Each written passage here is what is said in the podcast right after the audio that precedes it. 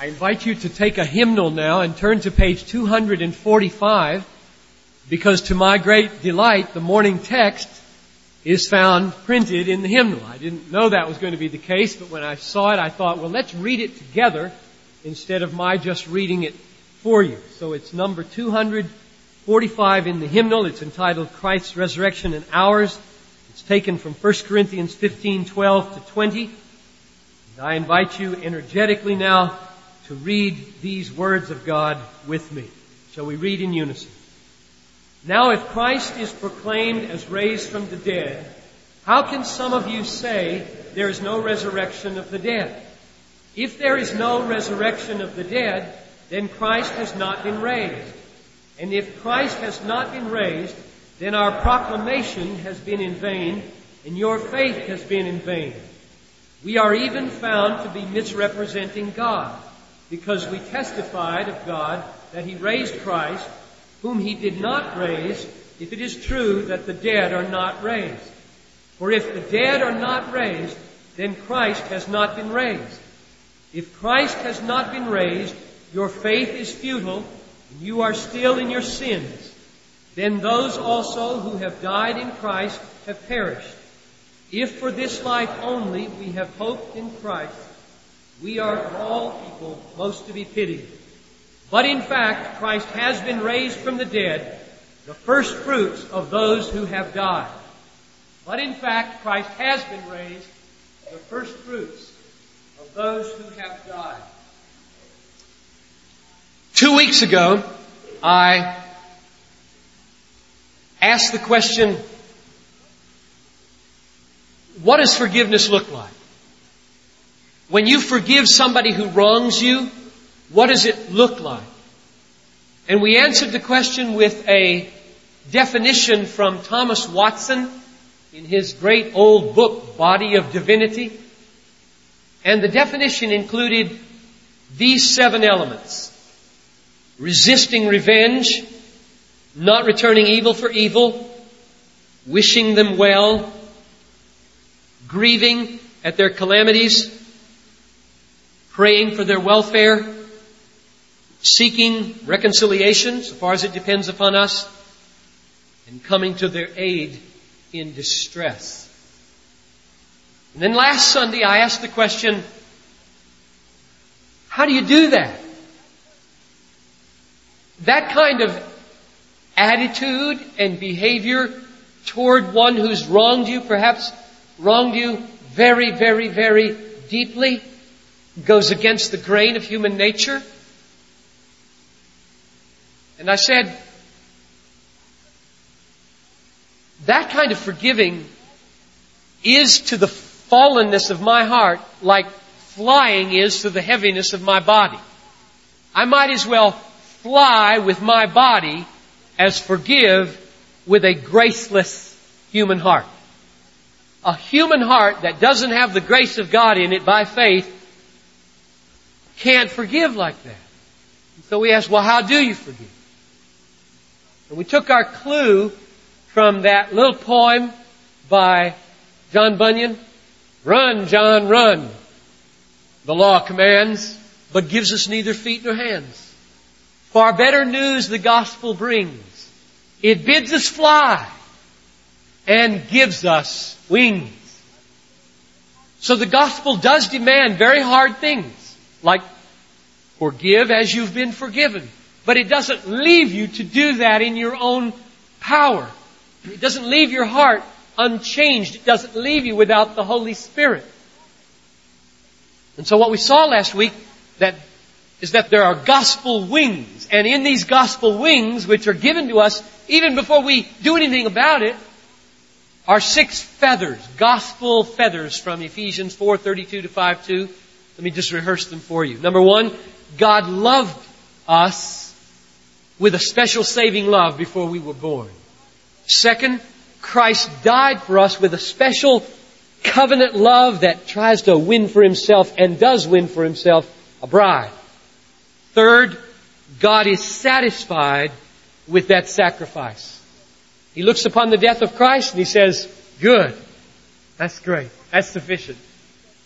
Fourth, He puts us into a relationship with Christ. He unites us to Christ so that we're in Christ, so that what is Christ's is ours.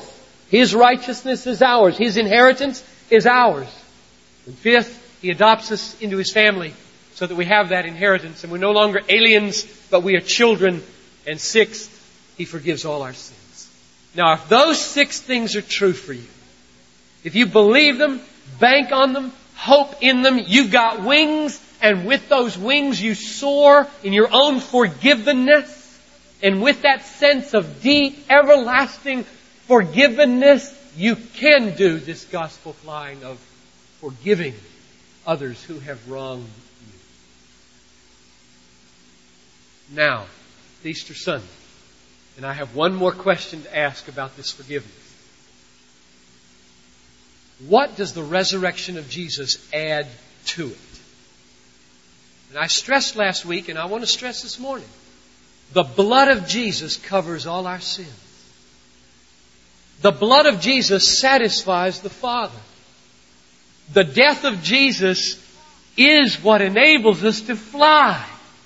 Because it's the death of Jesus that forgives us and cleanses us and lifts the curse and the burden and the condemnation of all our sins off of us. What more could the resurrection of Jesus add to that, that we might be empowered and forgiven? That's today's question. Now to answer that question, we're going to go to 1 Corinthians 15, and this time maybe better open your Bibles if you want to follow along with me because the verses aren't listed out there in the hymnal. And I'm going to take us to Hebrews as well as to 1 Corinthians 15. So if you have two fingers and you want to keep them in the Bible portions, one finger goes in 1 Corinthians 15 and the other finger goes in Hebrews 13. I think the answer to that question is hinted at, if not answered fully, in 1 Corinthians 15, 17. What more does the resurrection do if the death of Jesus so wonderfully, sufficiently, fully covers our sins and brings us into a relationship with God. Verse 17 of 1 Corinthians 15 says, If Christ has not been raised, your faith is worthless. You are still in your sins. What does that mean? In your sins. I think in your sins is the opposite of in Christ. If you're in Christ, you get what is Christ and what He's done for you. If you're in your sins, you get what your sins can do for you. And the wages of sin is death, according to Romans 6.23. And so, to be in your sins is to be under condemnation, it's to be oppressed by guilt, it's to have no future and no hope. And this text says, that if Christ has not been raised, it doesn't matter what Christ did. You're still in your sins. So how is that? How is it that we can say that the death of Christ is that by which covers our sins? It's the death which bears our curse. It's His blood by which we are justified. According to Romans 5 9, it's His blood that is our redemption, the forgiveness of all of our sins. And yet say that if He isn't risen, you're in your sins. Here's the answer, I think, implied in that verse. The resurrection of Jesus is the reward given by God the Father to the Son because His death is so completely perfect and all sufficient and all covering that He rewards Him for that and He validates or vindicates the worth of His death by raising Him from the dead. So that if He didn't raise Him, there would be a deficiency in His death. If God looked at the death of His Son intended to redeem for himself a people from every tongue and, pri- and tribe and nation and make them perfect, if Christ's death did not succeed, the Father would look at it and say, no. No. You get no reward. I will not vindicate that or validate that. It was not sufficient. It wasn't enough. That's why 1 Corinthians 15, 17 says, if he is not raised, you are still in your sins. Because if God had not raised him, it would have been a disapproval of what he had achieved. The resurrection is the reward and the proof and the vindication that God says yes to the death of Jesus. God looks on it and it's a big exclamation point at the sentence of Jesus redeeming life and death. He says, Amen. And the Amen reverberated into that tomb and brought Jesus out of the grave. So what I really want you to hear this morning is the sufficiency of the death of Jesus on your behalf. I want the, the good news that the death of Jesus covers all your sins to feel powerfully real in your life. And the resurrection message this morning is intended to be God's thunderclap of an amen after that. So that you really feel the force of Good Friday. That's the way I want you to hear the message this morning. The point of Easter is He has been raised from the dead and therefore everything He accomplished on the cross is successful. It is totally sufficient and you are not any longer in your sins. You are united to Him and there is a future of everlasting joy. That's the point of the resurrection.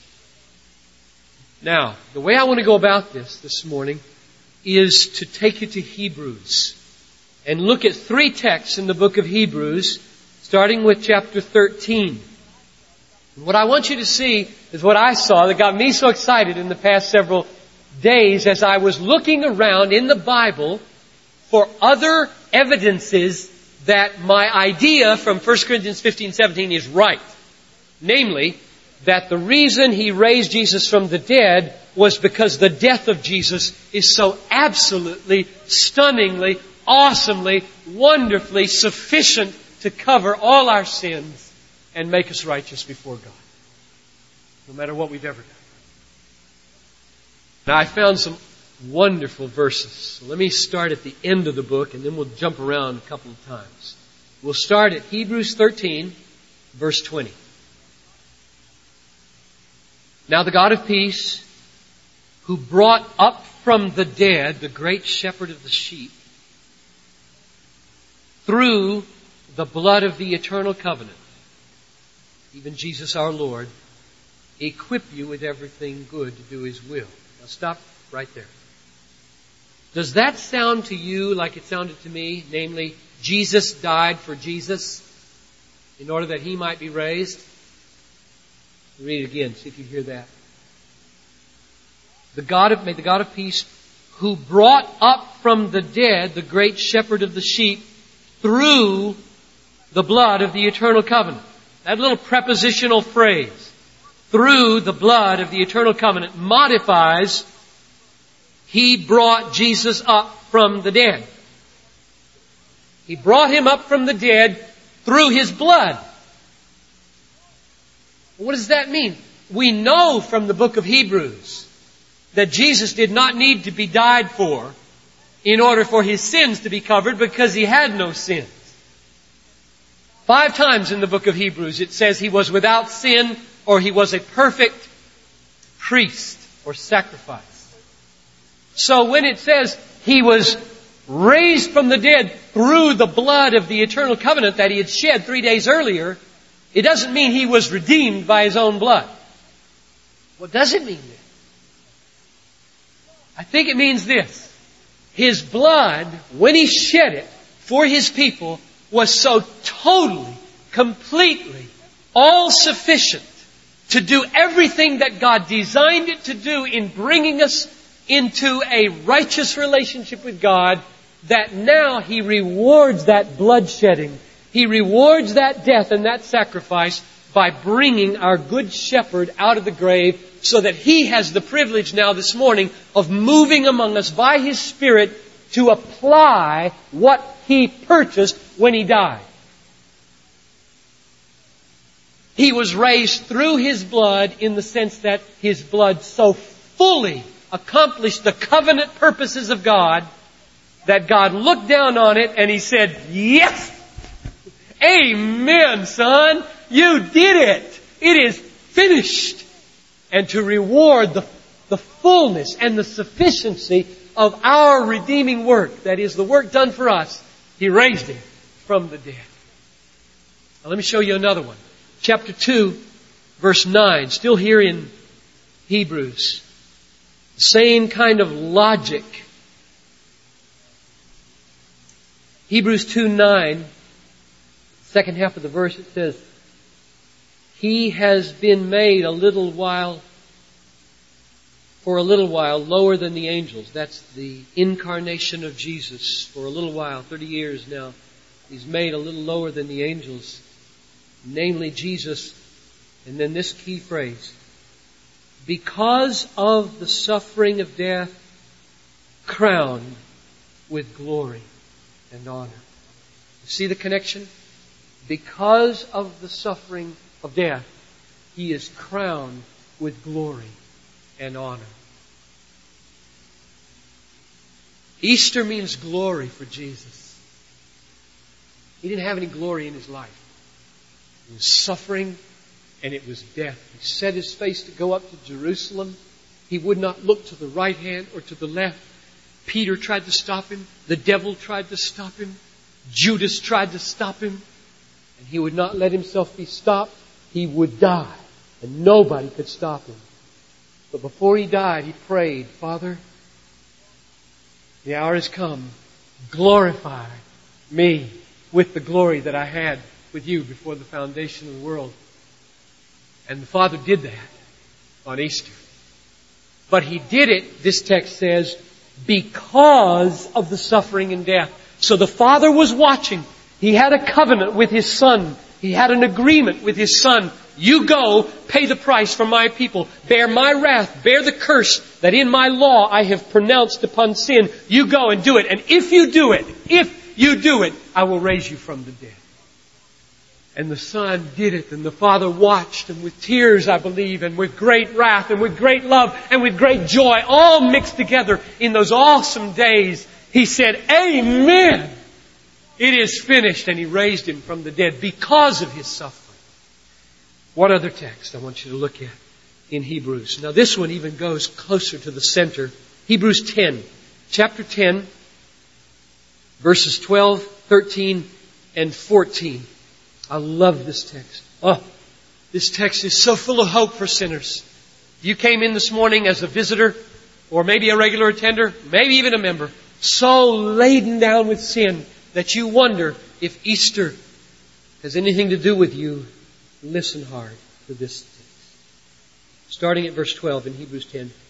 Christ, He, having offered one sacrifice for sins for all time, sat down at the right hand of God. Now, we could stop right there and notice the connection.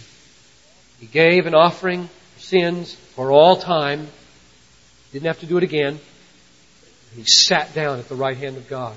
But it even gets more clear as we move on in verse 13. He's waiting there from that time onward until his enemies be made a footstool for his feet. So he's waiting in heaven now in his bodily form until his enemies are completely subdued. And now this crucial verse, verse 14. For, or because, relating back to his sitting down at the Father's right hand and waiting, for by one offering he was perf- he has perfected for all time those who are sanctified. Now before we see the pieces of that verse, you've got to see the connection between verse 14 Verse 12, which is introduced in verse 14 by that little word for, or because. Collapse it down and it goes like this. He sat down, because he was raised, he sat down at the right hand of God because by one offering he perfected for all time those who are being sanctified. Now, do you see what that means about the point of the resurrection and the exaltation and the reign of Christ? It all has to do with Good Friday. It all has to do with the cross. It all has to do with the offering. Easter is all about death. Isn't that strange? Life, the life of Jesus, reigning at the Father's right hand, ruling over the world, ready to come in glory, interceding for the saints, is all about the greatness, the glory, the sufficiency, the perfection of what happened on Good Friday. And let these words sink into you. In verse 14, what happened on Good Friday? This is why he was raised by one offering. Now let that sink in because there are many traditions that think you kind of have to do that offering over and over again. You gotta have a sacrifice over and over. And Hebrews underlines one offering. One offering. One morning and afternoon on the cross. That is all that was needed. By one offering, He has perfected. Mark that word. Not improved a little bit. He has perfected. Perfected. For all time. Let that word sink in. It didn't last a little while, then stop. For all time. Those. Now who is that? It's a present participle in the Greek. Sorry to pull rank on you there, but that's important. Those who not are perfected already, but are being sanctified. If you've kicked in by faith to the process, and God, by the Holy Spirit, is nudging you along the way toward heaven, and you aren't going the other direction, you are perfect. It's such a paradox. If you are one of those who are imperfectly making your way stumbling to heaven, you, by one offering, have been perfected for all time. That's what Easter's about. That's the message I want you to hear this morning. When He raised Jesus from the dead, it was God's yes. Amen. One is enough. They are perfected. It will last forever, son. Come on out. And you now apply it to them this morning. The risen Christ is here in this room to do just that. Oh, I want you to. Do this. I could go to a lot of other texts. I'll pass over Philippians 2. You know that great text? He emptied himself, taking the form of a servant, becoming obedient, even unto death, the death of the cross, and then that thunderclap. Therefore, God has exalted him and given him a name which is above every name. And the therefore means because of the suffering and death, he gets this reward. But let me take you to one last text in Isaiah. Isaiah chapter 53. I, am closing with this one because I thought if I take you back to the Old Testament, 700 years before it happened, maybe your faith would be even more strengthened to believe that God has accomplished this for you because He planned it in eternity, but He prophesied it 700 years. This very connection between resurrection and death are here in Isaiah 53. Sometimes we read this uh, chapter 15 of 1 Corinthians and we get to, I think it's verse 3 maybe or somewhere in there where it says, uh, this is the gospel that he died for sins according to the scripture, that he was buried, and that he was raised on the third day according to the scriptures. And we say, well, where does, where is that in the scripture? Where in the scriptures does it say he will rise? That the Messiah will rise again? Is that an Old Testament teaching? Or was that all hidden in the Old Testament? The answer is, it is an Old Testament teaching, and it's right here in Isaiah 53, 10 through 12. Now watch for the connection between resurrection and the death of the Messiah in these three verses. The Lord was pleased to crush him. That's Good Friday. He crushed the Messiah. He did it because he loved us. Putting him to grief. Now, watch the logical connections in this next verse, in this next phrase. If, I know some of your translations might be a little different here, but I think that's the best. If he would render himself as a guilt offering, that's Good Friday. He will see his offspring, that's Easter. He will prolong his days, that's resurrection glory. And the good pleasure of the Lord will prosper in his hand. Now verse 11. As a result of the anguish of his soul, there is death again. He will see it and be satisfied. There's resurrection again. By his knowledge, the righteous one, my servant, will justify many. There's the great teaching of justification through the death of the Messiah. And he will bear their iniquities. Now here, watch this verse 12. The logic again. Therefore, because of that suffering and death, therefore, I will allot him a portion with the great, that's resurrection. And he will divide the booty with the strong. Now here's another key word. Because he poured out his life to death. So he's going to share the booty with the strong and he's going to be satisfied and he's going to rise because he poured out himself to death and was numbered with the transgressors. Yet he himself bore the sin of many and interceded for the transgressors. So 700 years now, before this happened, we see four connections just like the ones we saw in Hebrews. Verse 10, if he would render himself a guilt offering, then he's going to see his offspring and prolong his days, resurrection. Verse 11, as a result of the anguish of his soul on Good Friday, he's going to be satisfied on Easter Sunday morning. Verse 12, because he bears the sins of many, Good Friday, therefore God will allot him a portion with the great, Easter Sunday. Verse 12 at the end, he will divide the booty with the strong, Easter, because he poured out his life unto death, Good Friday. I find that awesomely important and strengthening for my faith that this teaching that the resurrection is the reward of an all-sufficient death to cover the sins of many to be tremendously strengthening in my life as a sinner.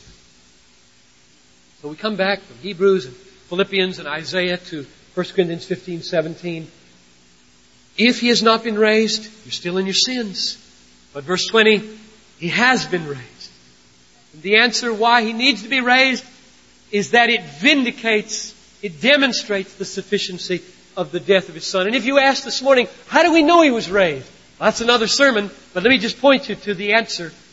At the beginning of this chapter 15, Paul says, he appeared unto Cephas, he appeared unto James, and then he appeared to the twelve, and then he appeared to 500 at once. In other words, he appeared to individuals, he appeared to small groups, and he appeared to large groups like 500. And then he says to these Corinthians, who are hundreds of miles away, many of these 500 that he appeared to are still alive. You can check it out with them. In fact, some of them will be traveling through here in a few weeks. Namely Peter. You know that from 1 Corinthians. He has been raised from the dead. We are not still in our sins. We are not unforgiven. We are forgiven. John Bunyan was right. Far better news the gospel brings.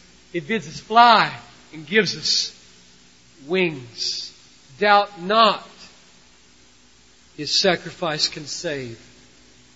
God sealed it with an empty grave. And by his blood and life we live and now have freedom to forgive. The resurrection of Jesus is an exclamation point. It's a triumphant shout out of heaven. It is finished. He did it. He covered you. Your sins are forgiven. And you have all the blessings of the cross, including the blessing of being forgiven and the doubled joy and blessing of being a forgiver.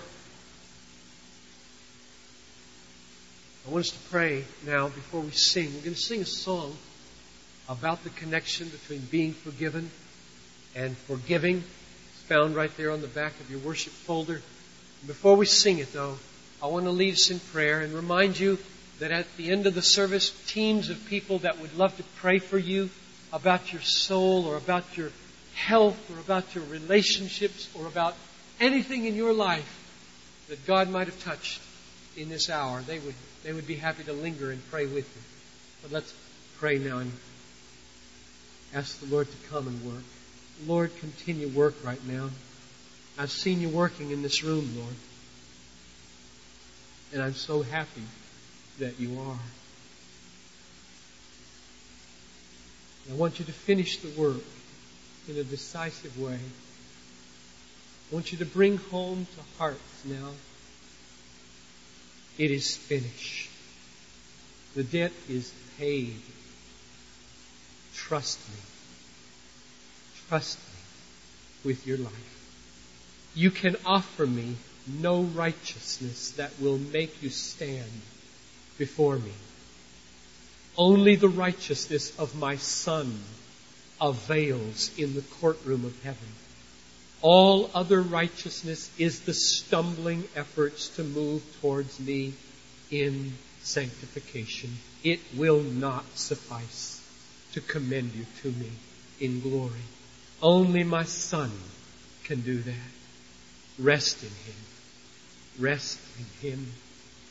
The resurrection that I gave Him is to signify to you that it is finished. I have perfected for all time by one sacrifice those who are resting in the Son and in process toward glory. Lord, Father, as we sing, finish that great work in many